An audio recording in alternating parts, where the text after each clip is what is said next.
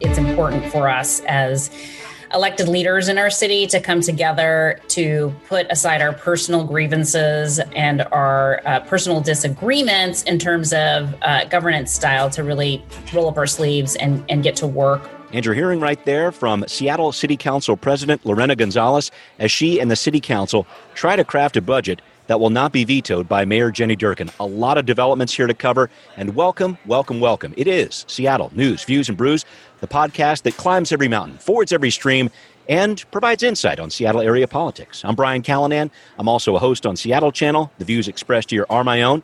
Joining me, the man who tries to limit himself to five servings of city council hearings every day, it's Kevin Schofield from Seattle City Council Insight. Hello, Kevin. Hey, I'm out there fording the rivers. I got my hip boots on. Special city council hip boots. I'm ready. To, you know, we're ready to go. We got a lot to wade. We got a lot yeah. to wade through here, my man. Our background noise sponsor for the audio podcast is City Grind Espresso from the first floor of City Hall. They are closed, of course, during the pandemic. But thanks a lot, John and Charlie, for your support. We are on episode 40 of the podcast this week. Want to keep this thing going, so we need your support on Patreon. Thanks to our new patron, Catherine, just signed on. Now, everyone, why can't you be like your sister Catherine? We are here every week. We've also got some patrons only content too, so chip in what you can, and thank you very much. Thanks also to Converge Media for airing the video version of this podcast. Let's get started with right here, right now. Okay, Kevin, we're going to jump on budget issues in just a second here, but a flurry of ordinances facing the City Council in this first full week of October. Most of them kind of check down updates for Seattle City Light, SPU, SDOT there, but a little bit of disagreement over this land use issue with regard to extending the period for which the Council would have virtual meetings and thus allow for more exemptions of the design review process. Now, this was a split vote over this back in April when this first came up, now the council is voting to extend the, these exemptions into October and past that. Kevin, I know Councilmember Peterson, the chair of the Land Use Committee, has pushed back on this. Can we talk about some of the back and forth on this one?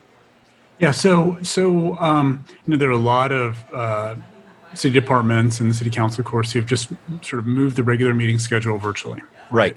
This is a case where um, the the city council at the at the SDCI's request mm-hmm. made a change where not only did they say that a bunch of these things could be done virtually, but they basically, uh, you know, moved a, a lot of things that, you know, prior to this and in normal times yeah. were required to be covered by, you know, the design review board into things that could just be handled administratively by by the city department. Yep. Right. Yep. So it SDCI didn't need to go construction inspections. It didn't, yep. It didn't didn't need to go through this this public review process, right? Mm-hmm. So you go a little faster, but then the tension there is, well, you know, the design review process was set up for a purpose, which is you know to create some sunlight mm-hmm. and to and create kind of neighborhood and public. Uh, uh well, input know, of re- some sort. Review yeah. and input and accountability. Mm-hmm. For the things that are getting approved, right, right. right. Um, there there have been lots of accusations over over the years that design review boards like this basically tend to slow down a lot of you know right. a lot of progress that needs to happen. Things Developers would certainly say that super yeah. super conservative. They uh, you know you end up with a lot of um, very similar looking housing, so they you know reduce diversity mm-hmm. uh, of of buildings. Yeah. They reduce um, often reduce the size. Yeah, of, yeah of a structure. Uh, like apartment complexes and things like that. Yep. they they end up being, you know, very conservative in, in reinforcing existing zoning and single mm-hmm. family housing and, and all that stuff. Yeah. And, um, you know, Peterson is an interesting place because his district is uh, District Four has been, you know, one of the more vocal groups in the past oh, yeah. defending, you know, neighborhood involvement and neighborhood decision making around comprehensive plan and zoning. Wallingford and certainly not happy about design review yeah. approvals. So, you know, he. Um, and that doesn't mean everybody in the district feels true, that way, true, a lot true. of people do. Mm-hmm. So, you know, he, you know, in this case, has said, well, look, you know, at this point, we, you know, enough of these virtual meetings and Zoom mm-hmm. and everything are working. Do we can't we just sort of do these things virtually? Yeah, clearly we can't do them in person right now. Right, the right. Advisory board meetings can't be in person. But do we really have to go? Do we still have to move off the stuff, a lot of the stuff off the design review boards, yeah. and and into administrative, you know, reviews instead? Right, or right. can we just do the regular process we normally would, but just virtually? Mm-hmm. Mm. I, I, think that's going to be a big issue coming up here because so many different projects are coming online. Affordable housing certainly a piece of this. I know that's part of the, the jump back here. I, am going to see what's going to happen with that one as the months uh, go on here. I know a lot more neighborhoods are going to be talking about it, but I really do want to jump on the budget here, Kevin, because everybody's talking about it. The council went through its briefings last week. This week, a public hearing on October 6th. The council decides by October 8th which issues really hit that first cutoff there. We're going to get to the police part in just a minute, folks, but I want to talk about what the mayor is proposing when it comes to funding community based safety programs. So, in the rebalanced 2020 budget from the council that the mayor vetoed, the council called for $14 million for this. They're not going to get all that. Now, this is separate, as I understand it, from the $100 million that the mayor's calling for for BIPOC communities. We'll, we'll hold off that for a minute. But I want to talk about this 14 million that the council was asking for the council's not going to get all that they wanted there, Kevin. There's some back and forth going on with the mayor right now.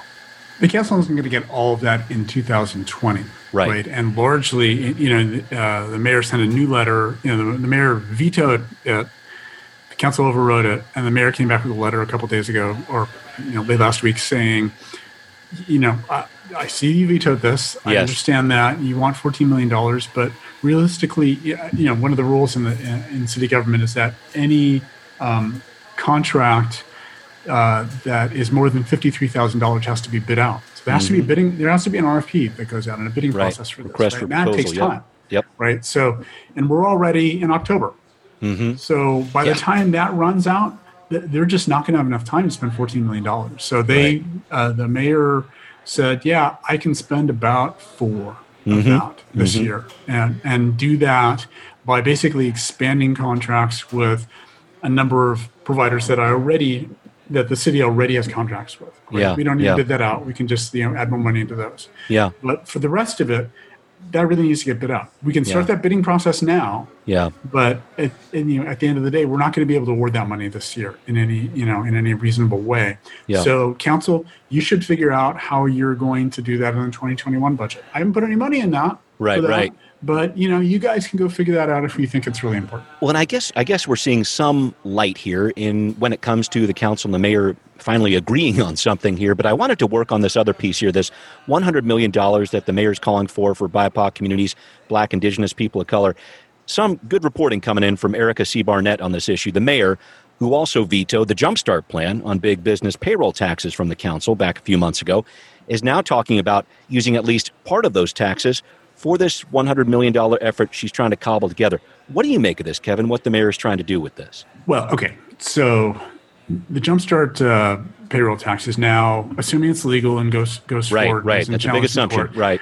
Is now one of really five big sources that together are about eighty percent of all the you know general fund revenues for the Got it. Mm-hmm. Um, and uh, the general fund, which is this big pot of money that yes. has almost no restrictions on how the council can spend mm-hmm. the money. So that's where mm-hmm. they focus their energy because they actually get to make decisions on things. Right, right. Um, altogether, it's about one and a half billion dollars. Yes. So Jumpstart is about two hundred million of mm-hmm. that, and and again, it's it's general fund. It's mm-hmm. not earmarked for specific things. The council passed a resolution. We passed it when they, they passed a Jumpstart and yeah. saying, here's how we want to spend money. Right, right. Green New and Deal, all these different they, things. They said yeah. $96 million on community investments mm-hmm. and, you know, sus, you know, sustaining investments that are already in place. Right, right. $86 million on, on, um, on replenishing the two emergency funds yes, and then a right. little bit of money on some other things, mm-hmm. right?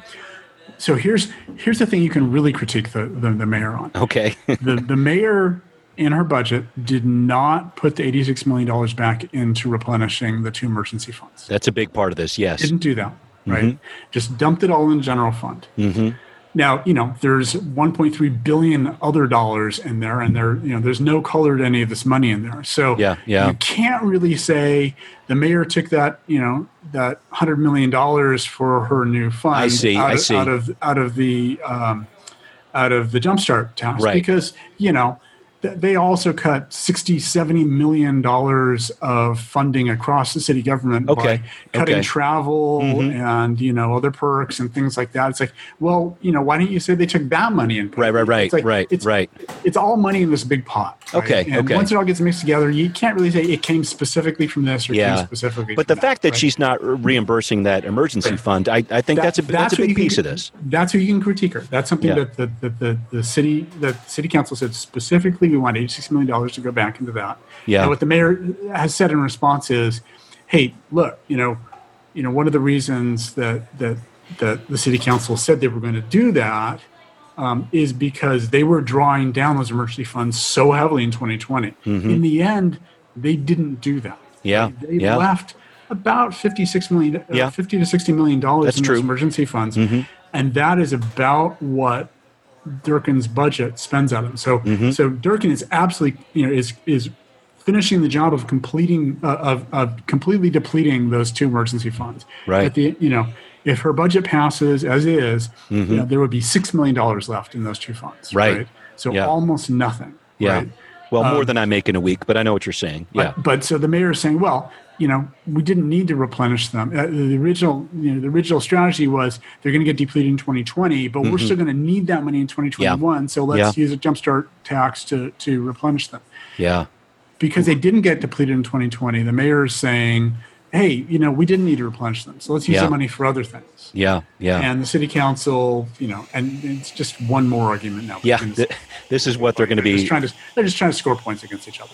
Yeah, so of course, the, the city council is saying you're taking that jumpstart money and you're putting it in your hundred million dollar you know, yeah, yeah, yeah program, right? Which isn't really true. Yeah, and and the mayor's office is you know hand waving. No, we we we you know we, we, we followed you know the, the, the city council's wishes even right, though we didn't right. actually replenish those funds. Right right. Wow. Okay a lot of a lot of good arguments over that one. I know you've been listening to a ton of them how to sustain these kinds of investments possible income tax. We're going to be talking about a bunch of stuff in this budget oh, session. oh yeah and the sustaining i just say the sustaining is a big one. So yeah. so the mayor's got 100 million dollars in her in, in her proposed 2021 yeah. budget and uh, but that's one-time funds. Yeah, right? and she wants no it, this going for ten years. So yeah, she wants to go on for ten years, and and so in a task force that she's setting up, it's going to get community input. Mm-hmm. Um, she wants to ask the community for recommendations on sure. how they should sustain it. Sure, sure. All right. Well, we'll hear what's next on that one. Let's move on to now. Hear this. All right, everyone, you've been very patient. Let's talk about Seattle Police and their budget. What is it going to look like to reimagine the SPD, as it's been said, move some functions out of the department? And is Police Chief Adrian Diaz on board? Well, it sounds like it at least. Here's what the chief told the council at a budget committee meeting last week. We will watch caseloads, we will watch response times, we will watch clearance rates. I hope this move alone makes it clear. I'm prepared to make changes, and when the need is clear, there is a plan for what to do next. We will commit to evaluate how that works. Kevin, it appears at first glance there's some cooperation from the chief and the mayor on this very delicate issue of laying off 70 sworn officers from the SPD and doing those layoffs out of order. The council had asked to do this as a way to preserve the new diverse recruits the SPD has and also as a way to lay off some officers on the force who have had some questions around their credibility, the so called Brady list there. Kevin, what's next here on this? What are you hearing in terms of this, what appears to be cooperation between the mayor, the chief, and the council? Yeah, I think yeah, I think the mayor's office is now seeing that it's inevitable that there's going to be layoffs, and so they just need to start that process. Hmm. And the process is extremely complicated. Yeah, right? there is, um, you know, there is a, a, labor relations board and executive side. Yep. There's a labor relations policy committee that has representatives from both executive branch and the city council mm-hmm. on it. And they're the ones at the end of the day who really oversee any kind of labor negotiations. Right. Um, the the uh, both the the two unions that represent police officers and police supervisors, like the mm. sergeants and lieutenants, have both already notified the city that they um, demand to bargain any layoffs related to this, let alone whether whether they are out of Yeah. order layoffs. Yeah. And that process will take months. If the city wants to do um, out of order layoffs, then they actually have to go uh, petition uh, the Public Safety Civil Service Commission. Thank you. You got it. To, uh, you know, it's hard to keep track of all You these got a lot of acronyms, yep. PSCSC, Mhm. uh, the um, Public Safety Civil Service Commission is is the body responsible for approving any out of order layoffs. Yeah, right. And this is this is something that's in the rules but has never been used. Yeah, Right. yeah. So exactly in practice, if can they can they do this or not? It's completely untested. Right. Yeah. What are the limits for doing it? Can they say, yeah, we want to do out of order, out of order layoffs Mm-hmm. and lay off officers that have a large number of complaints, even though all those complaints have already gone through the discipline process? Yes. Yeah. Yeah. So, you know, think about for you, if, if you had, you know, somebody raised a complaint about, you know, about you and your job 10 years ago. It's you not my fault. Process, Oh, yeah. And you got, you know, you got fined for it or, Yeah. you know, disciplined in some way and you dealt with that and you Yeah. moved on and you, you reformed your ways. And nine Mhm. years later, somebody says, yeah, we want to lay you off first because this thing that Mhm. happened 10 years ago. Right. Right. Hmm, how would you feel about that? Yeah, right. Yeah, No, so- and I and I know the other piece of this is I think the mayor has has signaled some support here, but is also saying we need to kind of have a, a better, more holistic kind of appraisal of what's going on here. And the chief, in talking to him, I did a couple weeks ago. He said, "I want to keep this department whole." So I'm seeing some signs that this might happen, but at the same time. The chief is trying to retain officers. He's losing people to lateral transfers, going to other departments around the area, and people that are resigning. I mean, this is a real deal. He's putting more people on patrol right now, and the SPD is is hurting in some ways. Yeah, and and uh, last week in uh, committee hearings, Mm-hmm. Diaz told the city council quite bluntly, Yeah. I need fourteen hundred officers." Right, I feel right. like that's the you know the floor for the number of officers that I need in order Yeah. to maintain public safety in the city. Yeah. and the city council was not really buying that that Yeah. argument. So we'll you know that that's going to continue to be a flashpoint in this in this uh, in this fight. Yes, it will. Uh, also, I wanted to talk about these apparent cuts coming to the navigation team. Again, a situation where the mayor vetoed this idea from the council to start with, and now is apparently going along with it. But this is another bit of a legal quagmire here, Kevin. Oh, this is there's so many messes here. There's there's legal messes here with a, a, set of cases um, that that sometimes get confused with each other. That you know the the uh, you know one aspect of this is that uh, there were uh, the city of Seattle was sued over some homeless encampment removals. And uh, the judge came back and actually found for the city in this and said because they go through this process, what they call the MDAR process, Yes, right. uh, multi, multiple de- uh, multi-department administrative rules, Rules, a set of rules that the city adopted back in 2017 for when and how they can remove Mm-hmm. That's right. Mhm. um, homeless encampments. Giving notice, all that stuff. Yeah. yeah. Um, uh, because they'd gone through, they'd written the MDAR rules, and they, I mean, you know, apparently follow the MDAR, MDAR rules. You know, it's all legal and above board. But that involves making sure that they are um, giving advance notice, Yeah. that they're uh, making referrals to shelter, and that they are um, storing uh, uh, homeless persons' uh, belongings for later retrieval by them. Yeah. So, you know, one of the things the mayor has said is, hey, look, you know, if you dissolve the navigation team, they're the ones responsible for making sure that the city was really complying with MDARS, Mm-hmm. right? So, you know, without that, you know, we could end up back in court Yeah. again. Wow. this. And, and that's mm, maybe true, maybe Okay. maybe not true. But um, but last week in, in committee hearings, last Friday, what what the city, uh, what uh, the Durkan administration proposed uh, in their in their budget is that you know that while you know they've taken the 2020 cuts that the city council imposed on them, where they basically cut all the poli- police positions in the navigation team, Yeah. and they basically gutted the rest of the civilian staff by about half. Yeah. Right. So they got about six positions left in what you know what was the navigation team, about 16 people, and they moved them into a new organization. And what they're saying is that they're going to focus those folks. You know, their their priority is going to be around outreach. Yes. right? And under some really hard questioning from the city council, they did admit that there may still be circumstances in which that group has to remove encampments, right? If there's an obstruction encampment Right. that is completely blocking a sidewalk and outreach, Yep. you know, has has not Not convinced a worked, yeah. service resistant person to, Yeah. you know, pick up and move to shelter, Mm-hmm. then they may actually have to go in and, and remove an encampment. Yeah. But it's not, but removing encampments is not going to be their primary role. And Right. again, the city council was deeply, deeply skeptical about how that's going to work in practice. Um, Right.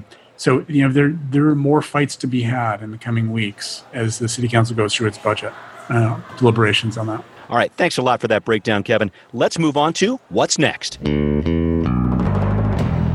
We are not done with the SPD yet. Kevin, two new charges now facing Seattle police regarding officers' use of crowd control weapons. Uh, this from the end of September. I'm trying to figure out what this means. Kind of an update on some past cases, or what do we have here? So we had two lawsuits against the city of Seattle by protesters right. or you know groups of protesters who complained about you know overly violent tactics and yep. overuse of crowd control weapons and well largely indiscriminate use of them mm-hmm. with the crowds and as spd managed these you know protests mostly peaceful yep. protests but occasionally there were you know bits of violence in them over the summer yep and you know kind of late july early august uh, judge richard jones um, put a you know updated an earlier you know restraining order that put some restrictions on the city's use of, of crowd mm-hmm. control weapons but didn't yep. ban them altogether right right and so it got up, updated again in, in early August, and if that's sort of been where everything has sat for a while with that. Mm-hmm. Well, now both of these, you know, the plaintiffs in both of these lawsuits have come forward with um, new complaints. Yeah, about the same, more action going on. Yeah, same four four nights, one mm-hmm. in late August and Labor Day, then September 22nd, September 23rd, mm-hmm. where they said that um, SPD basically violated the restraining order. Right and right. in, in their use of crowd control weapons and asked the judge to find SPD in contempt of the mm-hmm. restraining order and, and and put some more put some bigger restrictions on them. Right, right. And uh, so you know that that's basically where that stands right now. They, there are these new charges. There hasn't been a response yet from the city. They'll get a chance mm-hmm. to respond, and then the judge may decide to hold a hearing or may just rule on it. And you know, at this point, uh, you know, the judge so in Judge Jones in the past has really wanted to see evidence from both sides. He's right. willing to take, you know, snippets of video from mm-hmm. social media. Yes, right. Um, you know, from the scene and call and, that, yeah. and declare that you know that makes it clear what right. happened with those. Right, he wants right. he wants he wants real investigations into these incidents. Wow. He wants, um, you know, the city and the SPD have a, to have a chance to present their evidence as well before mm-hmm. he rules. He's really trying to broadly look at this and do the right thing around yeah. it, understanding yeah. that you know there are some acts of violence by protesters or people, you know, individuals who embed themselves into within a protest, protests, yes, mm-hmm. and that SPD needs to have tools available to to deal with that. Right, right. So where is he going to come down on these? I don't know. I think yeah. we'll have to see what evidence and what response SPD has on that. That's that's right. And we've got a lot more on what the SPD's crowd control policies are going through right now with our patrons only discussion happening this week. Make sure you check that out. Kevin, we always like to wrap up the show, as you know, looking on the bright side. A little bit of baked goodness to go with the coffee break here.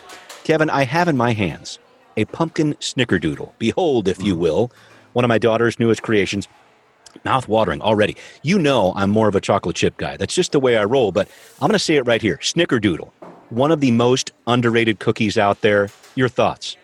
I love snickerdoodles. Yeah, it's what is it? it? The cream of tartar thing going on, or what's what's your secret ingredient there? Uh, you know, I, snickerdoodles is not actually something I make very often. I mean, okay. You know, maybe maybe once or twice. But so you're tr- you're yeah. trying to say you're inspired right now? Maybe. Yes, maybe I'll have some snickerdoodles next week. Right. My my daughter, one mm-hmm. of my mm-hmm. daughters, um, uh, when she was in grad school, mm-hmm. decided that every week she was going to bring in, you know, one day she's going to bring in a set of cookies, and she would never reuse a recipe. Whoa! So she went on for a few years there, coming mm-hmm. up, finding a new recipe, and she dug deep to find yeah, yeah, yeah. cookie mm-hmm. recipe. So she's she is really you know the master of the cookies in my family. Right? I love making cookies. I'll, yeah, know, I'll do it from time to time, but but she's the pro. I'm just yeah. an amateur.